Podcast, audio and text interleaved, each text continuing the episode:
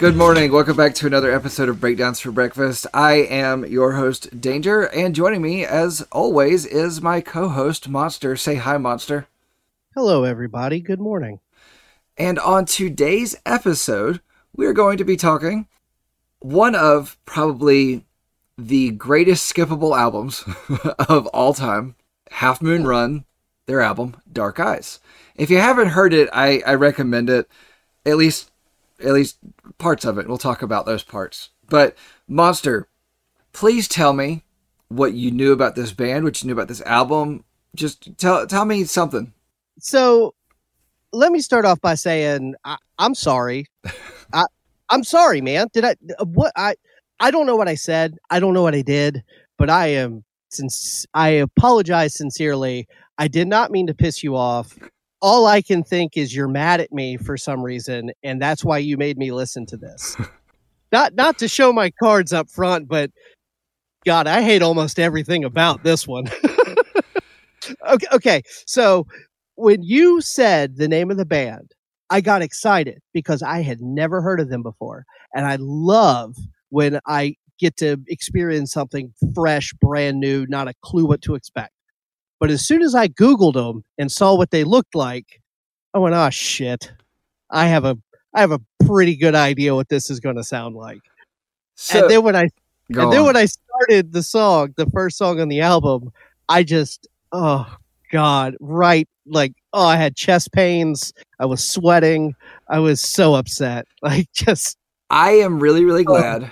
that I can bring you something that gives you such great uh, not anxiety. Uh, I, am just glad I could bring you something that gives you such a response, and you know, you think about me throughout your week when I'm not around, I've, and I've, it's I've all because of something I brought to you.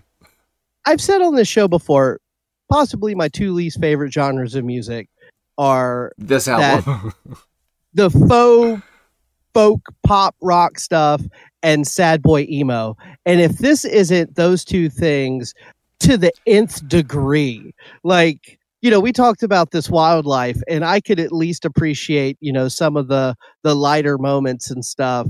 And you know, you telling me about the guys and their their music videos and stuff gave a, a little bit of a lighter arc to it. I don't know anything about these guys. I just know the depressing shit that's on this album. So uh yeah, not not a huge fan. okay, so I'll give you a little bit of background on this band. They're from Canada. Yes, I knew that. Um, which it, does does no favors for the way I view their country. So they're they're from Canada and they have not or they did not know each other before recording this album. They actually got together off of a Craigslist ad. So they were really just getting to know each other when this all got together. And I actually found them because of that fact, because when Pearl Jam recorded their first album, 10, they did not know Eddie Vedder very well. Eddie Vedder was from the, uh, well, originally from the Chicago area, but at the time he was from the San Francisco area. And then they brought him up to Seattle after sending him a demo tape. And yeah, so I like it when a band doesn't really know each other and creates a, creates an album and then, of course, in Pearl Jam's uh, situation, they created a much better album and went on to much bigger success. So, so I would assume the guys got together, didn't really know each other very well, and threw this together and said, "Wow, we're a terrible band. We should probably stop." No. I'm sure they're not still around putting out albums today. No, what what they said was, "Wow, this is enough for us to make at least four more." And so, yes, yeah, well, they are still together today. Yeah, when you when you told me to check them out, I, I looked at Spotify and realized they had an album come out this year, yep. just a few months ago. So yeah, yep. they're still alive and kicking. Yes, they are. Uh, they had a album come out and uh, come out this year. Uh, they had two. No, excuse me. They had an album come out this year, and then they did kind of the uh, release a uh, couple singles and you know yeah. EPs and stuff, and then they released a uh, four track EP this year as well. So, yep, I do know they are still together. Those so, damn Canadians. So, so let me say two things. First is a statement. Second is a question. Okay. When I hear music like this with a focus on acoustic guitar, very low key drums, you know, a lot of harmonica, mandolin, banjos, that kind of stuff. I picture lyrics about horses and adventures and like Neil Young stuff. But instead, it's always like modern problems, like relationships and drug abuse problems. And it's like, I guess you sing about what you know and what's on your heart, but the music and the lyrics don't necessarily work together on a lot of this stuff for me. So so my question is piggybacking off of that, when you are a fan of a particular genre, this like for example, I love nu metal and mm-hmm. you it's not one of your favorites. You love kind of this genre a little bit more than I do. What are the characteristics that you listen for that separate them? Like, what is the nuance differentials that, like, because to me, you play this back to back with Mumford and Sons and the Lumineers and American authors and stuff. I I don't know like what's the difference. Like what what are what are the things that I should be picking up on here? Okay, so first I want to answer what answer your statement, not your question, but enough. Respond to your your statement. Let's put it that way. So the days of John Wayne country are gone. Just get over it. I need Bring you, it back. I need you to go to Lowe's or Home Depot or whatever hardware store is closest to you, buy a hammer and build a bridge and get over it. Because if you're going to play music like this, the least you could do is sing lyrics like that. so the thing about bands like this is musically they're intricate and they've got a lot going on, and I appreciate those parts of it. But more often than not, bands like this end up pulling so many references from so many places to the point to where they copy them. And it's stuff that was actually done better at a certain time. And so what they do is they come in with wanting to uh, be inspired by, but end up emulating these bands that were better than them or better at doing something or at pioneering this sound and all. And then they come in with the talent that they have. Now, I do not think that this could be played alongside Mumford and Sons, and part of that goes to my uh, dislike of Mumford and Sons, except for the video for um, "I Will Wait," which was actually not done by Mumford and Sons. It was actually done by Will Forte, uh, Ed Helms, and all. And it's like it was a oh, okay.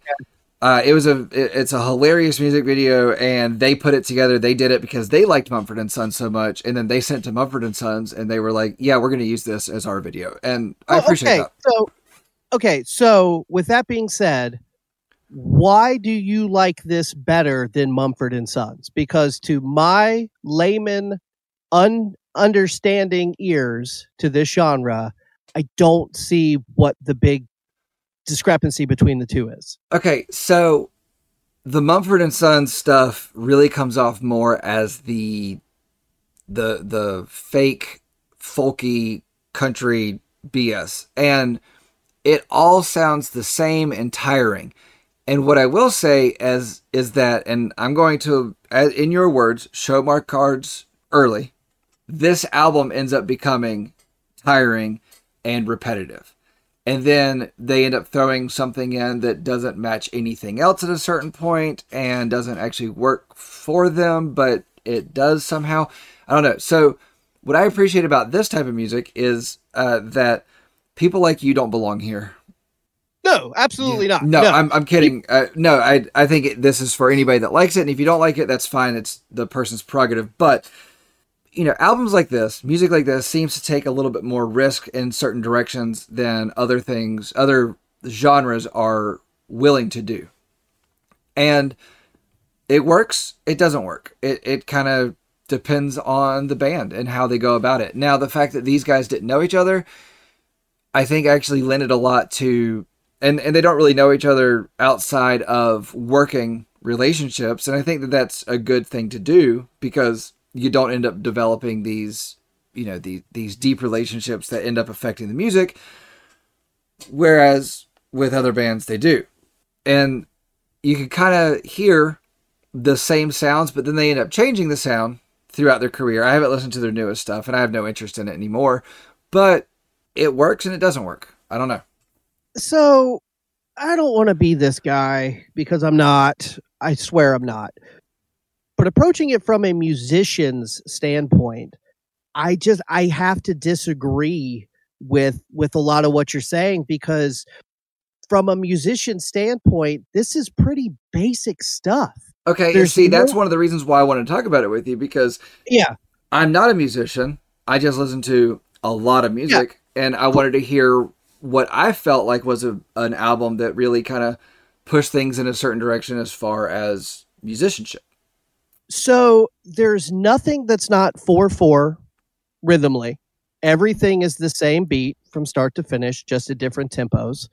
If if it has a beat, so several of the songs have very little drum at all. Right. The chord progressions are fairly stock and generic. There's a couple of moments that are a little off kilter. I will say they have a tendency to add these dissonant notes that sometimes work, sometimes they feel out of place, like they're almost like put in there kind of forcibly. I do think they have good harmonies, but I don't think they lean into it enough. I feel like they they show that they can do it and then just kind of gloss over it. But no, like a lot of the songs are very like they're just a couple of really simple chords. The lead lines are are easy to to play along to, which sometimes can be good, but I don't know, just it it feels boring. Like uh, like these guys are obviously talented and they know how to play their instruments well, but the songs that they have crafted here, I just don't think do much. They, they it doesn't there's nothing in these songs to me that make them stand above the pack of their peers, which is why I asked, you know, what separates this from Mumford and Sons and the Lumineers? Because to me, it all sounds very similar and to me, this is just right in the middle. It's not better or worse. It's just another one like that. See, Mumford and Sons to me, the songs all have the same rhythm, the same like it's almost like a formulaic thing for a Mumford and Sons song. Same thing for Lumineers. And I don't I don't like that. Although you know, things did get a little formulaic at a certain point in in metalcore that Oh, yeah, I, and, I'm beginning to get tired with. So this is coming from the guy who wants to do deep dives on C tier level nu metal bands. I am nobody. Like I, I am definitely, you know, showing my ignorance by repeating Mumford and Sons and Lumineers because I don't know too many more than those couple of top A list bands. But just for me, at least with the nu metal stuff, nine times out of ten, it's bouncy and upbeat. And yeah, the lyrics can be a little bit dark and depressing, but they're presented, you know, rapped and screamed and like in sort of a quote unquote fun way. So I, it's just easier to my ears. Whereas something like this is just like, oh, it just, it's a slog. and I know that, you know, we've done uh, episodes on like Memphis May Fire and then Chronic Futures before this, which the first half of the album was was great and it was bouncy and it was fun. It was reggae beach music, and this is not. and no, no, it is not. And so I I'm going to put it out that I actually feel very similar to this album that you do about the Chronic Future album. That the first half of this album is great and now the thing is, is that when I found this album 10 years ago, I found it right after it came out. I don't know how I stumbled into it that fast after it came out. Like I know where I was. Like I was talking about trying to find bands that didn't really know each other very well before recording, but I don't know how I just kind of timed it in with that. But regardless, I loved the entire thing when I first found it. And then I haven't listened to it in I don't know how long until we decided to do it for this, until I brought it to you for this. And I started listening to it again and I was like, I don't I don't like this anymore. This just... yeah. well, and so and and I've I've been thinking about that too with some of my picks that I want to pull out. Uh, you know, moving forward, and there's been a couple of times where I've thought about, maybe we should do this album. And then I'm like, I don't remember. Like, I remember the name of the album. I remember I liked it, but I can't tell you a single song off of it. And then I go back and listen to it. Instead, I should just go ahead and pick said album. and then when it comes time to do it, then listen to it and just, hey, we're there now. We have to deal with it. See, that sounds kind of like where I was with this because it was like, uh, Right. a, oh yeah, I like this one. We should do this one, and then I should listen to it, and then it's like yesterday I was like, maybe we shouldn't do this one, but we're too far in at this point. I can't tell them not to. no, no. And I wanted to talk to you about this. I, I- am sure. ready. So, so all together on this album, I probably like about five, four to five tracks, and that's you know, and some of those they're fine at best. I just think they're better than the rest of the album. Now, let's go ahead and just jump into the album. Let's talk about that first track, Full Circle. turns full circle.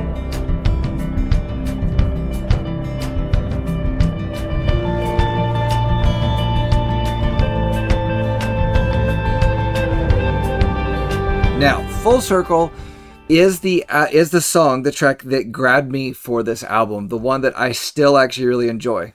And I can hear how you don't, but it is a slow burn, but I really like his, you know, his vocal performance on it. I like his voice on it. It's very different. I, I like it. But this song is a slow burn that explodes into nothing kind of like the Cuban Missile Crisis exploded into nothing. Like nothing actually happened. It, no violence actually happened. So, two genres of music start with that particular acoustic guitar sound metal and indie rock. And I remember looking at the picture of what these guys looked like. But when this song started and I heard that little acoustic guitar, I was thinking Master of Puppets, Shadows Fall. I was thinking, like, wait a minute, could we possibly have something interesting?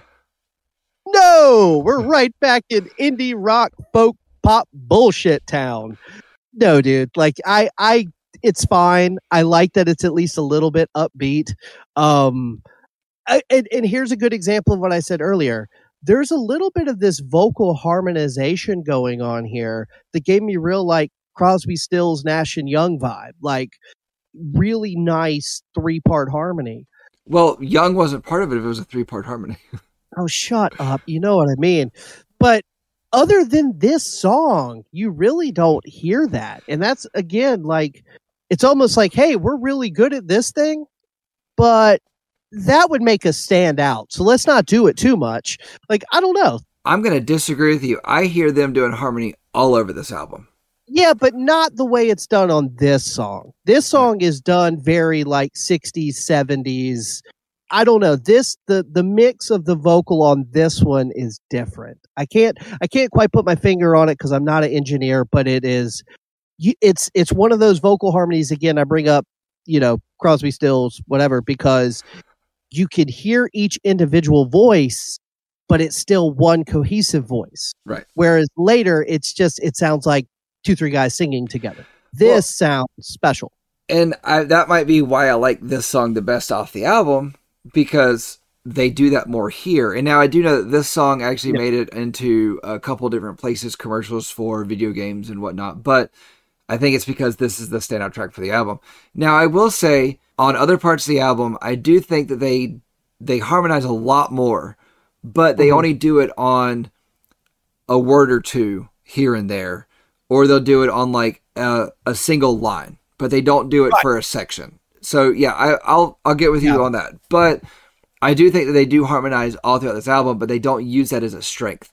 They use it as like if if, if a kid was highlighting in a in a book, like it's like a little And- a word or whatever.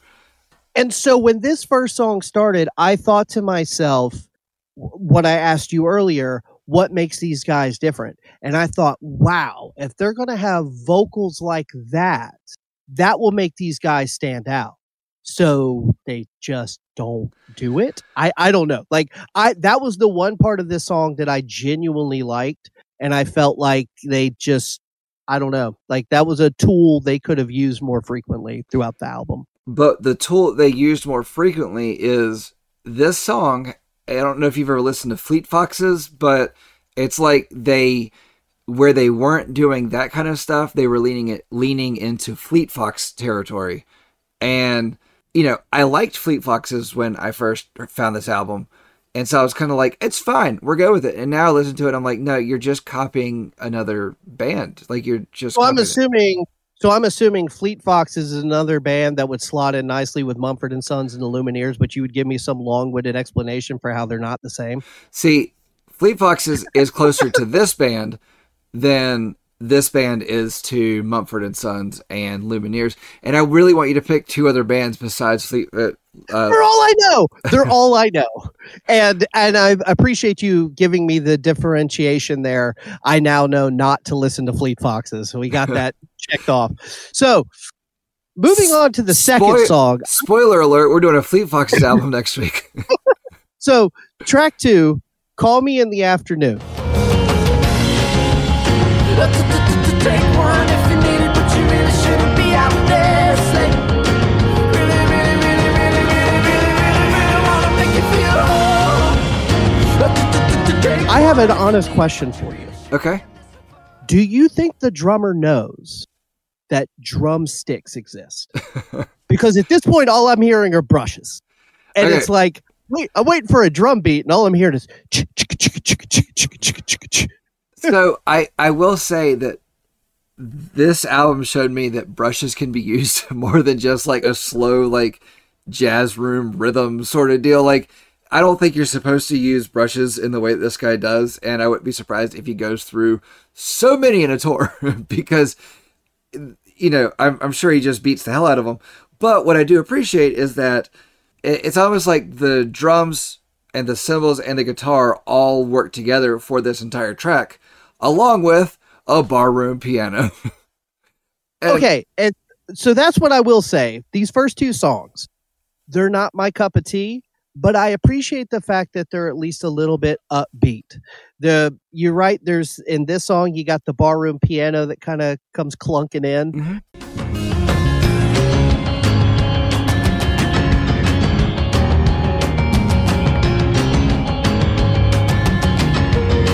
The drums on this one, you say they all kind of work together. To me, they sound kind of loose. It doesn't sound real tight and concise, but it doesn't sound bad. But again, I'm hearing this song that sounds like the old West where people are playing poker and we're getting ready to have a shootout. And he's the best that I can tell. It sounds like he's singing about substance abuse. And it's like, that's fine. That's fine. But that's not what I feel. Like I feel like the lyrics and the music aren't matching. you wanted your John Wayne country, and so here it is: barroom piano, shootout, whiskey drinking. You know, Yeah, like but, but like, taking a maiden upstairs to you know do the thing. Yeah, no, you wanted that, and now here you got it, and you're still complaining. but no, I'm not getting it. That's the problem. Like I'm getting how that's like it's it's not good. Like I want the part where we talk about the guy rolled in, stole the the damsel in distress, shot back four shots of whiskey, and shot up the place. Like I, I want it to be triumphant, not a downer. I'm I'm sorry. I mean, do you also really want to roll up your window in your car again? Do you want these things? Do you want to wear your uh, your shoes with a pump on the tongue so you could pump them up before you go run faster than all the other kids on the playground? I mean, what? I I can only give you so much here, especially since this isn't my my album. when you write your indie folk pop record, which clearly you could, I, I expect better lyrics. I'll let you know when it's coming out. It's not gonna happen anytime soon because I'm very carefully. I'm writing it about as fast as this album moves. Well, you let me know when you're ready, and I can play the same four chords at different four four rhythms behind you the entire time. no, And I I'm don't- sure I can ding around on a piano enough to make it work. I don't want you to play the same four chords. I don't want you to. If I anything, I'm gonna give you two. Just a major and a minor, back and forth. You got everything you need. No, just major. Have- it's major and major the entire time. I have nothing else to say about this song. No. I have a lot to say about the next song, so let me know when you're ready. So the first two tracks on this album are are great songs. I really enjoy them. But I understand what you're saying about the lyrics don't match the sound of the music. But the thing about it is, the first song, it's really his voice and a little bit of the music. And on this one, it's kind of switched back. And that's why I like the first two tracks of this album so much. And I can listen to the first two tracks on this album pretty much anytime. Most of this album I have to be in a mood for. You know, I've got to be in a certain mood, and most of it I'm not going to listen to. Okay, so let me say that too. I am I I will say that the mood I was in 100% affected how I consumed this album because when I was in a better mood, I could at least like pick out the stuff I did like and have a little bit of fun with it. But when I was yeah, I've been sick for the past few days and when I wasn't feeling well and I was trying to listen to this album, I was like, good God, kill me. Like I this is just awful. So I and, and I will say that the first two songs at least, I, I will agree, great is a strong word. They're fine. Like I don't have anything against them. They're not songs that I would go out to listen to on a like on my own, but I don't mind them. Can we please talk about track three? No more losing the war.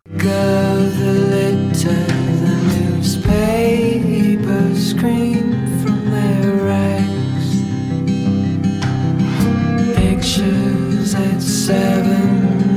So I will say that's one of the reasons why I make a point to listen to any album that we're talking about in different situations, driving, Same. cooking, in the background, because that stuff all puts me in a different mood, different mindset.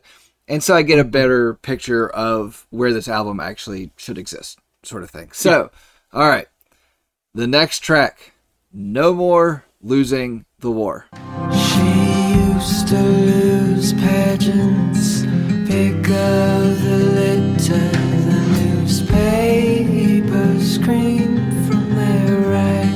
You have been Okay. foaming at the mouth like a rabid dog to talk about this song. So please tell me what you think about this song. The lyrics are bullshit. All of it is stupid. So let me fix it for you. Close your eyes.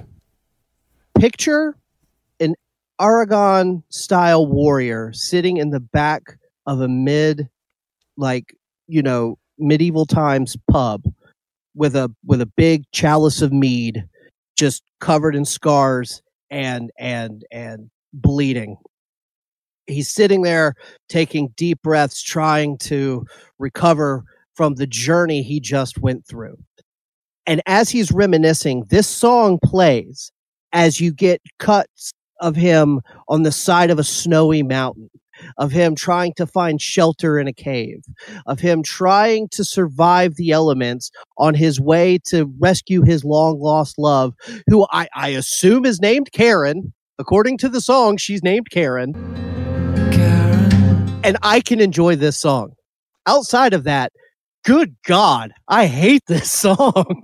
Okay, so I do want to say to our listeners that the mental picture that Monster just painted is a good mental picture, but don't do that while you're driving, considering he started it with close your eyes.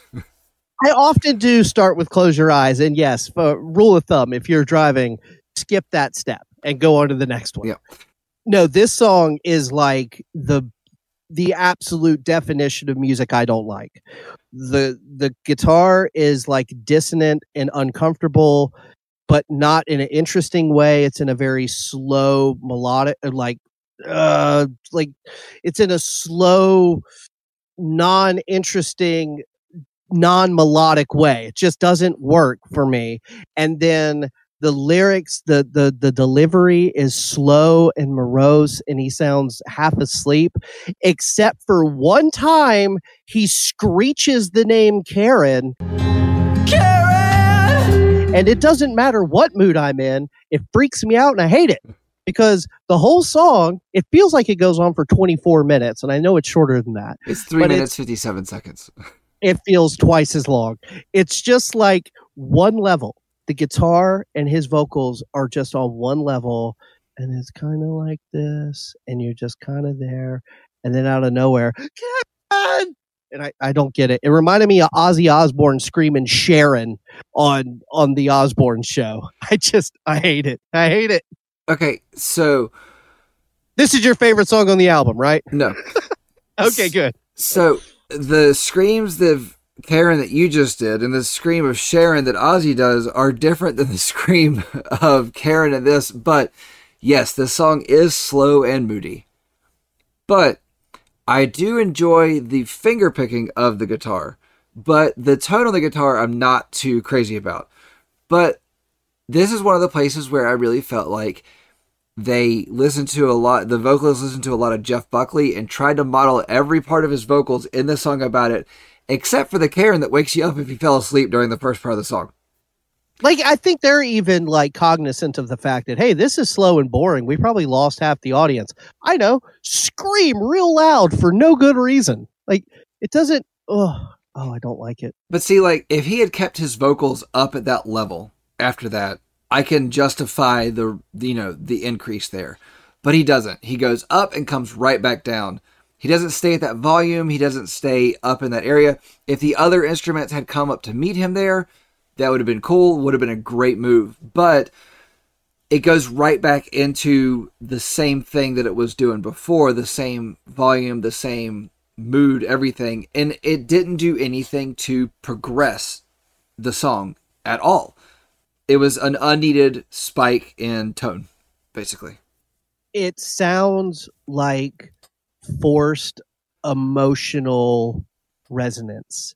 It sounds like he's trying to force you to believe he's guilt stricken or overcome with emotion and it just sounds blah.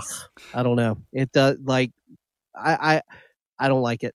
So I can tell you this song was actually written about the lead singer had a girlfriend that they were just arguing all the time and they were just committed to staying together and then they kind of sat down one day and just had a talk like this isn't really working. Like I love you. I don't hate you at all. I wish you the best, but you are not a person I could be with. And so it's kind of like a no more losing the war with each other. Let's lose it independently if we're going to lose it at all. But, you know, her name was Karen, obviously. And, you know, Oh, really? yeah. Okay. Karen, Karen, Karen, Karen, Karen, Karen. So I get why the song has that feeling because it's not a good feeling to have that conversation, to look at somebody that you love through and through and go, we're done. Th- This isn't working. We need to move on. But I don't need that same feeling the entire time because just as we talked about in the Radiohead episode and the exit music for a movie, uh, where Yeah. where it has that same feeling until a certain point and then it you know it goes up i feel like this song is about a breakup so give me the part of the breakup where it's over and you are moving on suddenly you have you know transformed you've changed into a new part of your life. But you don't. You give me a spike in volume and then you go right back into the same mood. And so it's no surprise to me that you broke up with this girl and you went back into being a sad sack and wrote a song like this.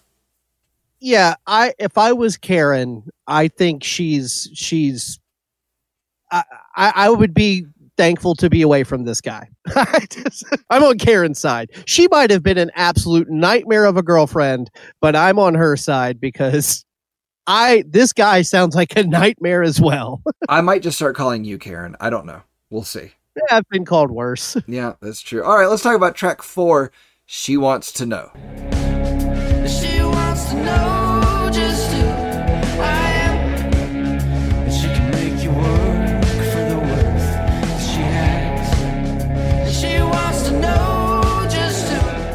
Now, this is a song that I really like on this album. me too Okay, cool. Why do you like this song and hate every other thing here?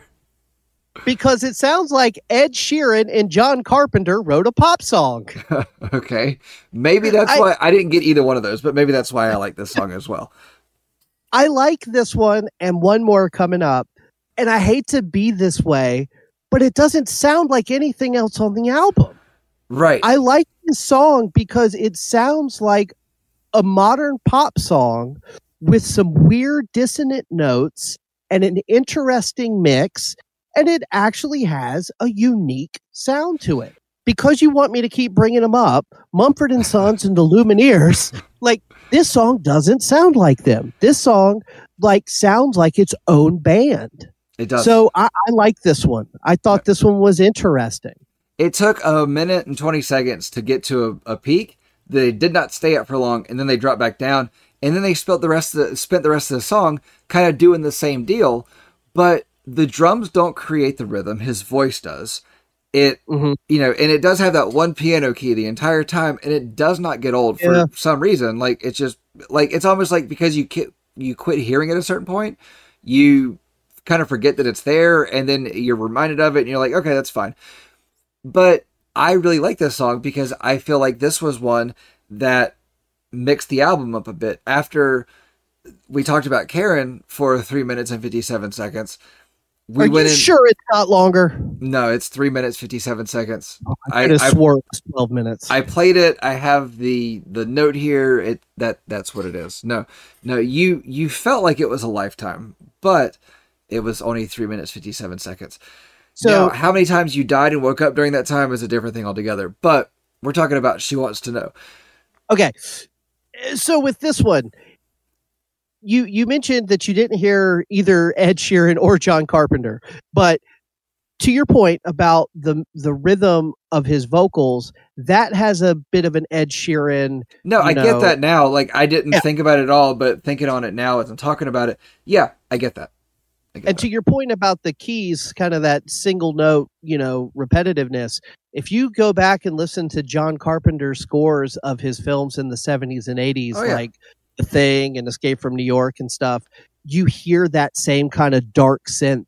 So for me, again, this isn't necessarily a song that I'm like itching to go listen to again, but at least it was neat and unique. I, I liked this one.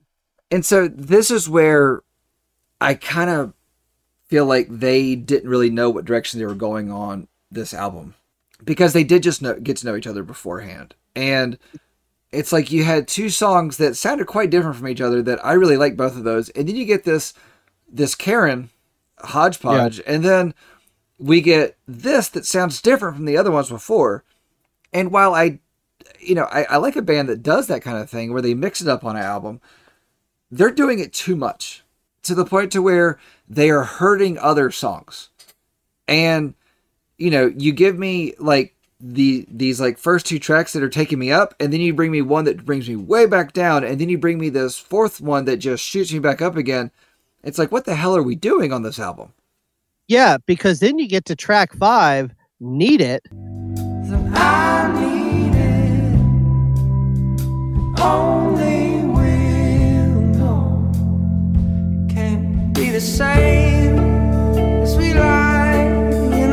which just sucks you right back down as low as you can go. so this is one that i'll say i do like the guitar on and i do like the harmonies on it. But it, they don't do the harmonies to the point to where they did on the first track but i do like where they did it. But this is one where i start going okay i gotta be in a mood now. I have to be in a mood to listen to this album because the majority of the rest of this album is really good if you want to stay in your rainy saturday funk So the music to me, again, and I can't certain hey, certain simple songs resonate with me even as a musician. I can appreciate a song that's just two or three chords. If there's something about it that works for me, that is not the case here. This is just boring and dull and listless. And the one spot where they could have kind of brought it up into something interesting they don't with that guitar solo.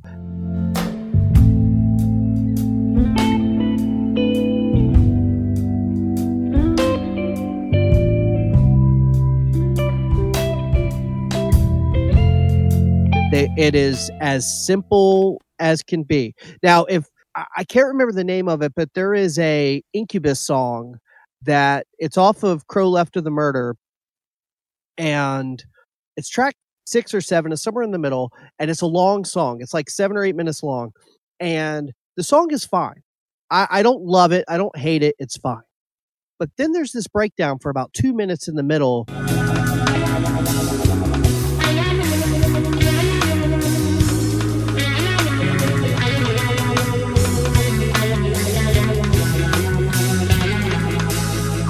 Where uh, Mike Einziger or whatever. Yeah, how do you pronounce his last name? I don't fully know. Lord knows how, does this. I'm sure Mike knows how. But go on. maybe uh does this really really weird guitar solo and if you listen to it again not even as just a guitar player just as a casual music fan you can hear ooh some of those notes don't don't belong do they he's not playing in the correct key he's doing something to mix it up a little bit Hmm. there is no risk taking here No. it is literally very basic chords, very slow rhythm, and then a simple, simple little guitar solo. So for me, there's just nothing interesting happening on this song, No, the song is called "Need It," and I need it to be done. I need it to be done. which over. is funny because track six, Give Up, the first line of my notes is, I'm about ready to. We all just give up. Yeah, we all stand. so, so this was one where the brushes were used in a way they're not supposed to be, and this is one that I wouldn't be surprised if he just goes through brushes on a tour just over and over again. But that guitar on this track is all Radiohead.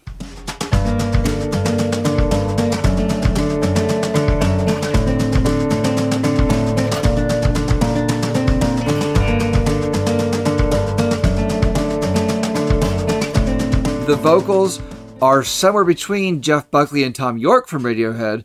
This song is a Radiohead song with brushes. That's it. That that's what I hear on this song. So I said, I, I'm literally going to read what my notes say. Okay. This sounds like a slightly more upbeat version of No More Losing the War. And that drummer must have a very clean snare drum from using those brushes so damn much.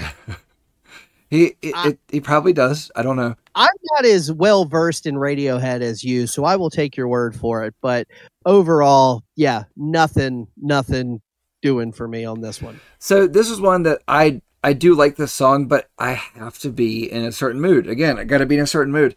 I cannot just pull out most of this album when I want to because it's not going to fit the moment.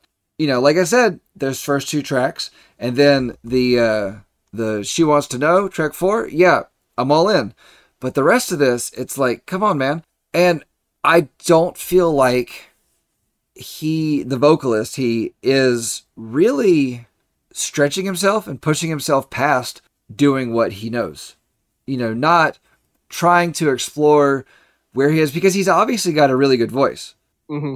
but he's not pushing his voice further than than his his little box, which is Jeff Buckley and Thom Yorke.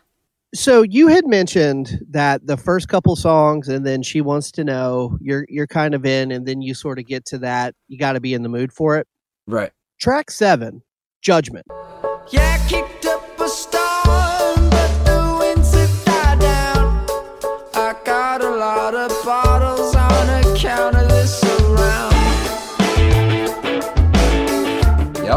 100%, 1000% my favorite song on the album because it sounds nothing like the rest of the album. It sounds like 311.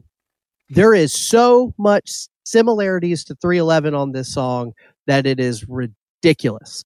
The guitar tone, the Moog synth, the rhythm, all of it. It sounds like a 311 song and I love it.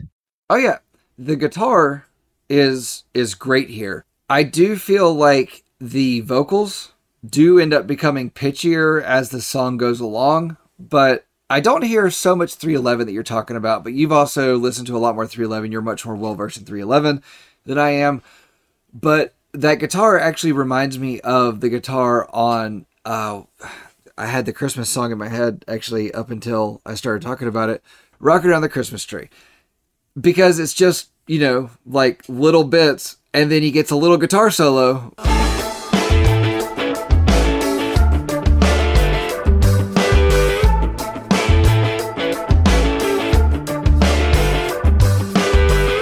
And the thing about it is, because the the guitar is so sparse, the guitar mm-hmm. solo is unexpected.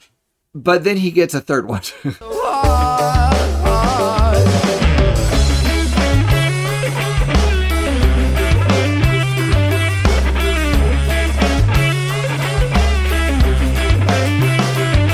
he gets he So- gets several. And the third one is better than than the first one by far. So I, I made sure to write it down just so I, I would have the reference points. But the rhythm and sort of the overall vibe of the song reminded me of Crack the Code from 311's album Evolver. You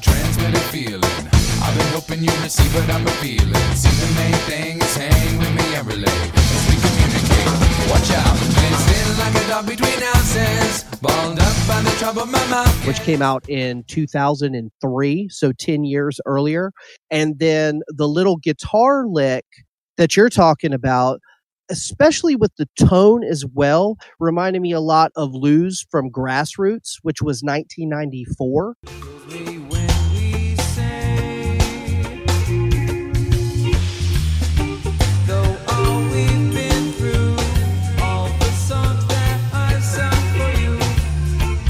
Um, because it's that whole album by 311 Grassroots is is mixed and produced oddly. Like it has a very distinct sound. It's like a little too overdriven. but Okay. that's what the guitar sounds like on this song. But this is the only song they they do any of that. This is the only song on the album that has this kind of a rhythm, that has that kind of uh, tone on the guitar. This sticks out like a sore thumb. I, like it. I think it's probably the best song on the record for my personal tastes. But so if you if you notice on this album, every time they shake it up and they do something real different from before, it's a great song. But Yep. it's when they stick to that sound that is somebody else's that it's not a good song. Because like they're trying to emulate somebody else instead of trying to emulate themselves. And that never comes off as genuine. And it's a good song.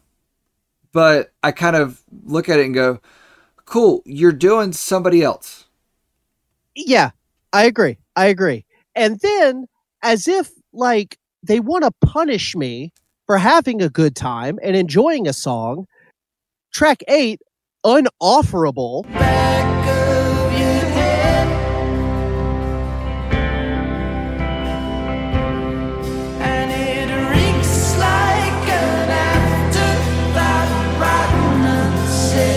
which is not a word, by the way.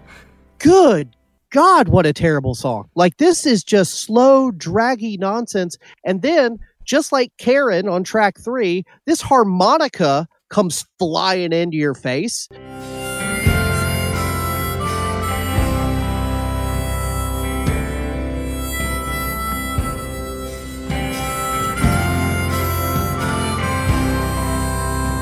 and I hate it. It is so high above the mix that it like pierces my ear. I don't like this one. I was having, I was thinking, okay, you you put some songs at the front that kind of lend themselves to this genre that you're going for. You've shown some flashes of some uniqueness now.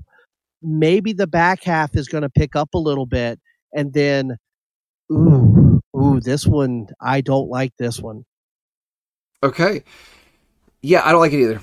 I'm just gonna Okay. Yeah, no, no, no, you're good. No, the thing about it is, we have talked about how albums, especially of the heavier variety, need the slowdown song.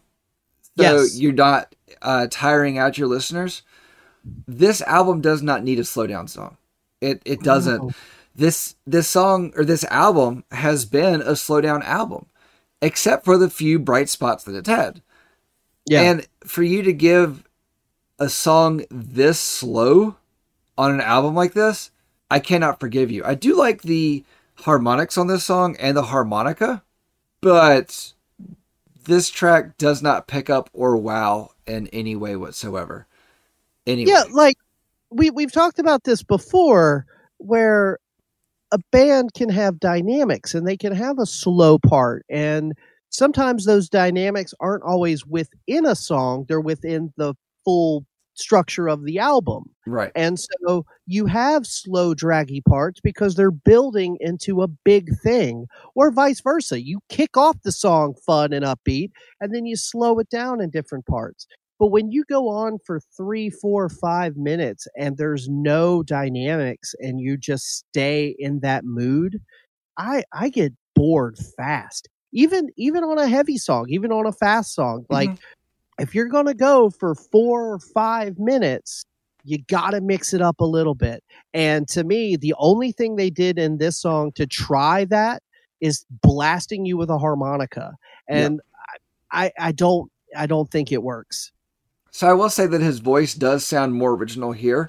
His voice does sound more along his voice, but why do we have to slow it down so much just to get these things? I don't want to say that every slow song is bad because it's not. They're they're not. No. They're not. If if you're giving me a good song, you give me a good song. I don't care how fast it is. If you're giving me a bad song, you're giving me a bad song. If you've given me a bunch of bad songs before, guess what? That bad song is not going to help anything that happened before on your album. And this one doesn't do anything to add to this album in any way whatsoever. Agreed. So, now there were two releases of this album, and this track is the one track that was left off. I don't really know why there were two releases of this album because I don't feel like it was needed, but I would like to hear the other album that doesn't have this because this song hurts this album. I mean, I it's not that I disagree with you because I do think the song sucks, but I got that part. I, I got that you felt that way.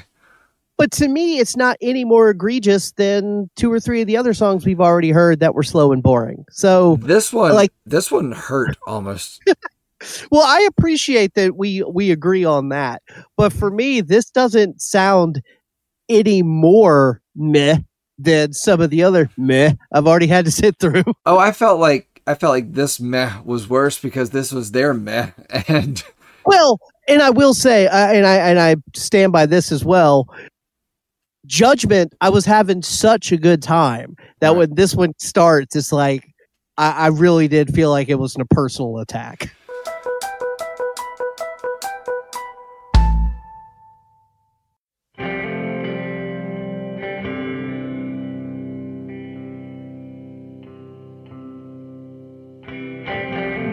I don't I don't think I took any of this album personal, but you know, uh, the only thing that personal about it was that I took my own time to listen to this. You know, Yes, so- hours I will never get back. Yep. So, speaking of hours that you'll never get back, let's talk about drugs and the song "Drug You," which is number eight to some releases and nine to others, but we're just gonna go with uh, with "Drug You."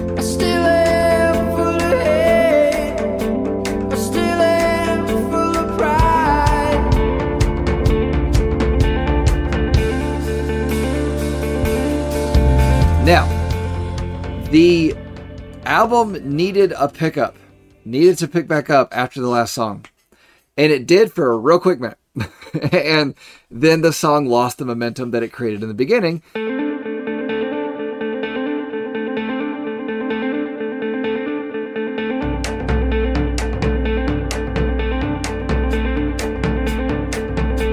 And then that's when I lost the momentum of listening to the song because you know, like I said when I was younger, when I first found the album, I was like, "Oh, this is a great album," and now I'm like, "Nope, nope, you're not keeping up with with what needs to happen here."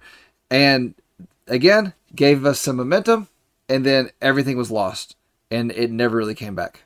it's funny how you and I will say things similarly and and also different. Like so for example, let, let me tell you what happened when I heard this song the first time. While I was listening to the song, my computer lost signal. I just got booted off the internet for a minute. And so it stopped around the 140 Are section you are you still using dial up over there? a- apparently. And it stopped around one minute and 41 seconds. And I thought, okay, you know, that little little guitar lick at the top was was kind of neat, but it was starting to get repetitive. And okay, this is just like a minute and a half little thing, you know, interlude thing. Whatever, it, it's fine. And then I refreshed my computer and realized, oh, oh, it it just it the internet dropped out. There's two more minutes to this song. Yep. And that never stops. Mhm. Nope. Nope. Get this out of here. Get this out of here. I don't like this. Like, I don't mind a song using a motif from start to finish if it's either in the mix or it adds to something. But this literally is just like they came up with this cool little guitar line and they were like, hey, should this be in the verse or should this be in the chorus? Or do we just save it for like the intro and the bridge? And they went, yeah. And then they just put it in the whole damn song. Yep. Um, I felt like you know again the momentum in the beginning of the song. It's like they didn't keep it moving. It's like they they kept that same that that guitar sound you're talking about, but it's like the rest of the song just kind of took a dive, and it was like they kept that as like, hey, this is what we want you all to hear, what you've been hearing for the last three minutes. Yeah. So yeah, Drug You was not something that I particularly enjoyed. Was not a track I enjoyed. And then to give me that after Unofferable, Ugh. yeah, Not a word. Just saying. Still not a word. no, but there's lots of words that are not words that we use. So I'm not going to pick apart a song title off of an album. I mean, when's the last time you I used felt- Evolver outside of a 311 title? I use it all the time. Bullshit. Bullshit. All right. So now let's talk about Nerve. You got a lot of nerve, and I just don't know what you're doing.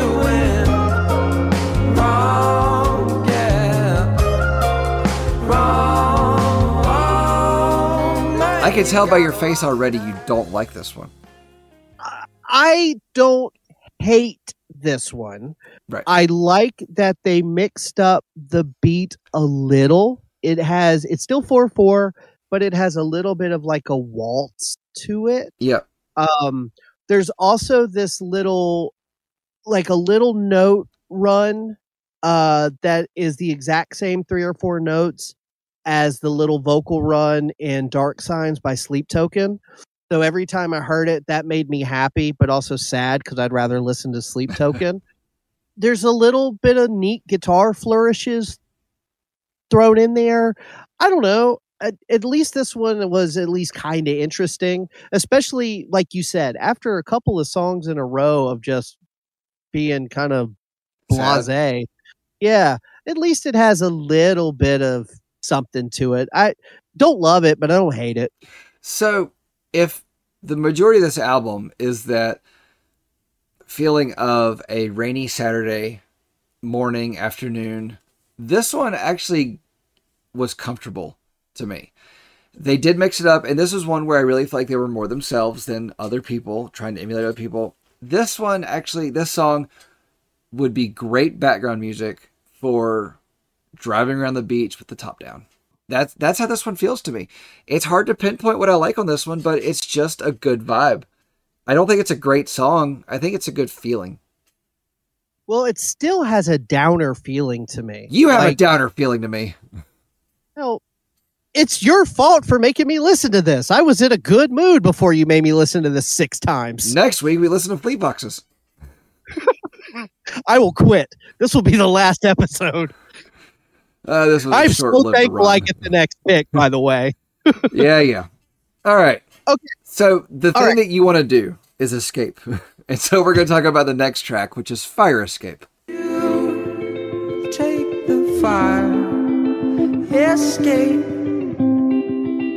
run down the street to the church. Okay. Okay. If you're driving, don't close your eyes. But if you're sitting at your computer, close your eyes. Imagine that you are lying in bed with your loved one, several stories up in an apartment complex, but there is a killer on the loose. And you know that the killer has gotten into your apartment complex. You're trying to be quiet, you're trying to hide. Maybe they walk past your room, but you dropped a glass on the floor and it shattered. You've alerted the killer. So you jump out the window, find the fire escape, run to the church as fast as you can. Doesn't that sound like an exciting song? Well, guess what? It isn't. I'm The guessing, best that I can I'm tell. guessing that's your feeling, your description of this song.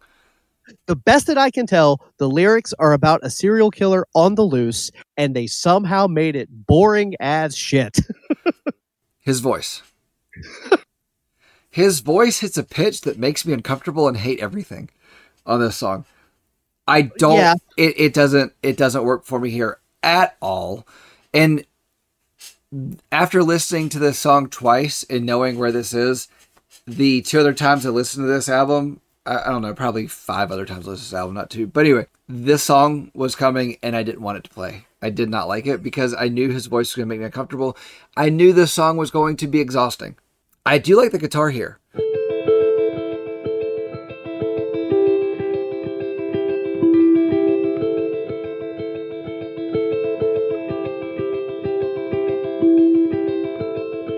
But I don't like it in a way of I want to listen to it again. I just I like it enough to acknowledge that I like it. Okay, so if I'm going to paint a picture with with words as eloquently as you did, hmm Good luck. Imagine you're still listening to Monster. no, this this song is exhausting. It it does Yeah. not add anything here. His voice again hits a pitch that makes me uncomfortable. I I So- don't want this one. So if you can't tell by no longer losing the war and fire escape here, I'm trying to make this interesting because it's not. Like I'm making up these ridiculous scenarios because I'm so bored and checked out. Like again, we talked about this on some of the other records that are genres of music that just don't work for me. Lyrically, emotionally, this might mean something really deep to you. And in that case, great. But to me, the lyrics are just a gobbled story that don't make any sense. There's not enough lyrics in this song to flesh out a story. Like I thought about that later. I agree with you. I don't like the way he sings. I don't love the overall sound of this song. But if it was two more verses and they actually fleshed out a narrative of something occurring, it might have at least been interesting. But as it is, what am I supposed to do with this? Like, there's not enough there to to enjoy on any level for me. I'm I'm with you. Um, I'm not quite as harsh as you on this one, but Yeah. I'm going to stick to. I do not like his voice here in this song. On top of an album that has been a slog to get through at times, that has been effort, it has been work. I do not need a song like this. Make this an 11 track album. Give me one song that I absolutely hated instead of at least two that I absolutely hated. Mm-hmm. The other songs I just don't really like a whole lot anymore. But the fire escape does not need to be there. This is not the track that they should have kept on both releases of this album. You know, unofferable, unescapable. So, Which which brings us to track twelve. 21, 21 gun salute. salute. You kept him out, you kept him away. 21 gun Yeah, I was hoping we were going to say it together. yeah. Sort of did. Okay, so 21 Gun Salute is an example of where they are doing their own thing again and making another sound that doesn't exist anywhere else on this album. Because this is a multi layered electro pop song. And this album is not an electro pop album at all. And they introduced this sound at the very end of the album, which, if they had given us more of this sound on the album, it probably would have been better. Because then they would have gone, okay, we're going to work on this sound throughout this album and develop it in different places. And then this 21 Gun Salute would have been one of the lesser good songs on the album instead of being one of the better songs on a very substandard album. You know, do I still like this song? No, I don't. It's a decent closer to the album, but it's not a decent closer closer because it doesn't sound like much else there, but it's a decent closer because it's just a better song than some of the other worse songs. I really don't have much to say. I, I agree. Like I like that they they brought back the Moog synth from a couple of the earlier songs. There's a part in the middle where it, it sounds like it's going to build into something, but it never really does. It Right. stays it stays pretty flat from start to finish. Again, Yep. there's no real dynamics here. And then it goes on for about a minute too long with just sort of ambient beat and synth, which is fine. I guess that's a good way to end the album, just kind of trail off with a little bit of melody. But yeah, uh, this is just very middle of the road, middling. Just doesn't really work for me either. Yeah, and that's one of my biggest criticisms of this album is you gave us a strong opener and a very okay closer. I understand that you put one of your strongest songs up front, but at this point I've forgotten about the beginning of the album. yeah like other than like honestly if i don't know because I, I really don't like no more losing the war which is track three so that's right there at the top of the record 1980 something, the waltz on her father's shoe. I do like she wants to know which is track four.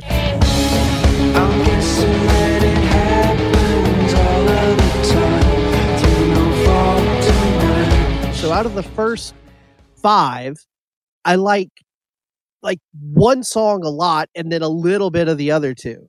And then in the middle of the record i like judgment a lot. I got a lot of bottles on account of this around.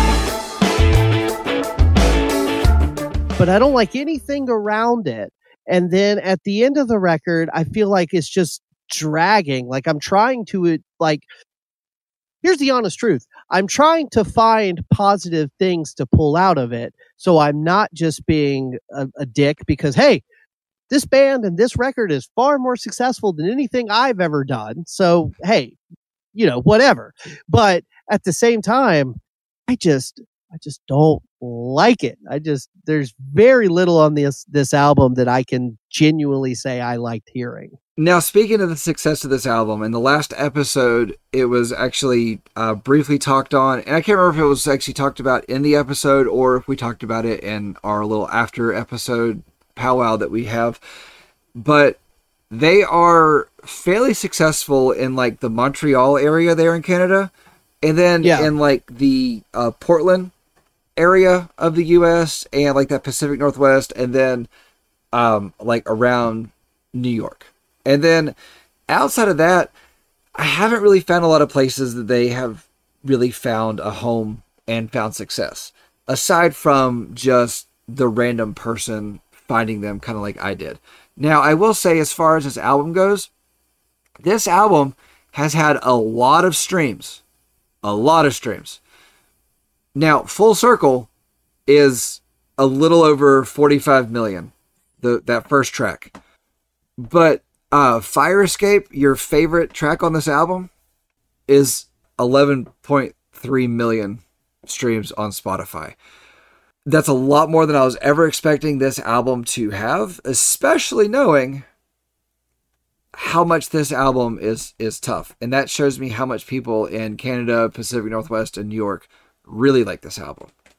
Now, And if anybody is listening that's not in those areas and you are a fan of this one, by all means reach out to me and tell me how wrong I am about how great this album is. But Oh, I Please. would love for a listener to to write in or when we post the episode comment under it or something if this is an important album to you i want to know why like is it the lyrics is there something about his vocals or the music that touches you like i i'm genuinely curious because i i'm the first to admit when i don't like something it's not because it sucks it's because i fuck. monster personally oh god you that, oh, perfect timing perfect timing no i personally don't like it. And I try really hard to be like, hey, if you don't like it, that's fine. If I don't like it, that's fine. I try really hard to be objective.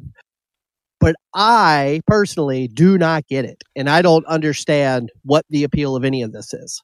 And now, Monster and I, we really, we're completely opinionated in every part of this, and we will fully acknowledge that our opinions are our own opinions alone. And Yeah. we are open to hearing what anybody has to say. And now, anytime that one of us brings an album to the conversation, we do, you know, share our honest opinion, but we do also try to find things in it that we do like. And so this one was an album that Monster genuinely tried to find stuff in it that he liked.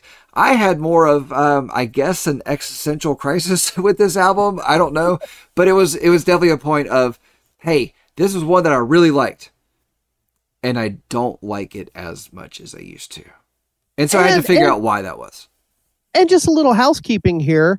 I think it was pretty cool that we ended up doing a record that wasn't, hey, I love this album, I'm presenting it to you, and vice versa. It was it was something that we both genuinely like yes you were familiar with it but you had a much different mindset coming into it than after listening to it you know Yep. it sort of changed the way you felt about it. And and like i said i've got one or two that i'm going to bring up soon. I'm going to try to do the same way. There's one that popped into my head while we were talking that i remember i loved it but it's probably been years since i listened to it. I want to talk about it. So i'm glad that it worked out the way it did personally. Yeah. But So anyway, I feel like we have gone on way too long for this pile of crap. So, would you like to give your final statement or should I? Um, I'll go first. Why not? Half Moon Run shows that Canada knows guitars and harmonies. At first listen, this is a fantastic half album. Channeling Fleet Foxes, Jeff Buckley, Radiohead, and trauma of their early 20s, Half Moon Run shows that sometimes less is more. These influences are not as proud in the second half, which sounds like it could have been made in the moody 90s and is too clean and underdeveloped to excite. Give me more dirt, give me more grit. Give me more to hold on to. Give me a reason to want a full moon run instead of just a half. What is good here absolutely kills it and makes up for what just falls apart. I gave this album a six. Okay. And I truly believe that what's good is great enough to make what fell apart just at least better. Six seems awfully high. and I will say, I had a number. And then as we were talking about it, and I started to really think about how I felt some of the times listening to this album. And then I started to think about some of the scores that I gave other albums. And so I changed my number. And so here, I'll I'll wrap it up here. So the reason why I landed at six is because in talking about this, I actually dropped my score a little bit. Um, I had it at six point five, and I just took it down to a six. And I have the uh, the the fortune of being able to look at the record that we're keeping of what I've given other albums, and so I felt like six actually slotted according to uh, uh, slotted well according to what I've given other albums. So I don't have the list in front of me, but I was thinking about one album in particular and thinking about, yeah, but I would go back and revisit that at some point and probably have a little bit of fun with it. And so I had to adjust my score accordingly. And I'll tell you what that was here in a minute. Limp Bizkit. Yeah, yeah, yeah, we'll get there.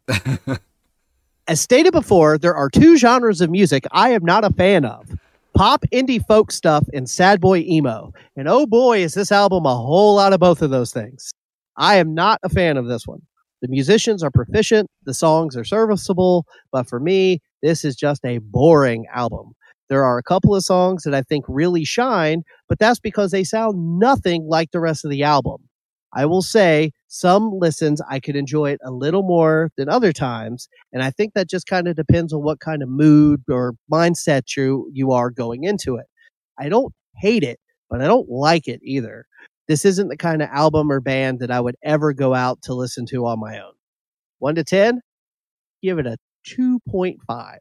2.5. That is the lowest score that we have given anything. I had it at a 3. And then I remembered I gave Gym Class Heroes a 3. And I was like, "Wait a minute.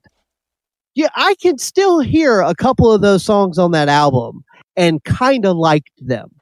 I cannot possibly give this the same rating that I gave that because at least two or three of those songs made me happy. Like, Okay. So that puts Half Moon Runs Dark Eyes in the number 20th place, number 20 place, out of the very bottom of every album that we've done. And so that actually puts it below Limp Bizkit's Results May Vary at a 4.5. So Half Moon Run Dark Eyes got a 4.25 with your 2.5 and my 6. That's Yeah. that's awesome. If you wanted to tank it, you tanked it. I you know, and I wasn't necessarily honestly okay. First of all, six is way higher than I thought you were going to come in at, but that's that's how you do because like Sleep Token, you basically said, I don't think I like this album. It's all over the place. It's too slow, and I don't know. I'm going to give it an eight and a half. Like so, I didn't know what you were going to say, and when you said six, I was genuinely surprised. Out The of both of us, I like to be the wild card. The fact that this still got over four seems a little bit generous, but hey, it is what it is. I uh I will probably never listen to this again. That's fine. And quite honestly, I don't have much of a desire to come back and listen to this album after all of this. Uh, Yeah. So, Monster, what album are we talking about next week? So I feel like over the past few weeks we have been living in emo town or at least emo adjacent. So I was ready to go way out into left field. And so we're going to be doing 1997's Living Sacrifices album Reborn, which is just a good old slash of heavy metal. Yep, yep. So, all right, ladies and gentlemen, if you have any suggestions of albums that you would like for us to talk about, please shoot us a message on our uh, Breakdowns for Breakfast Facebook page or dangerandsarge at gmail.com or uh, just go to uh, the internet, go to one of the Facebook, uh, one of the um, uh, social medias and search Danger and Sarge, and you'll find a way to reach us there. If you want to tell us that we're wrong on this, please tell us and tell us why. Tell us why you think we're wrong. But- and please, any other album suggestions you have that you'd like to hear us discuss and break down, leave them in the comments. Shoot us a message. Definitely. Yep. All right, everybody. I'm going to get out of here because I think I have a little bit of RBF resting brunch face. Oh, all right. Bye, everybody. Later.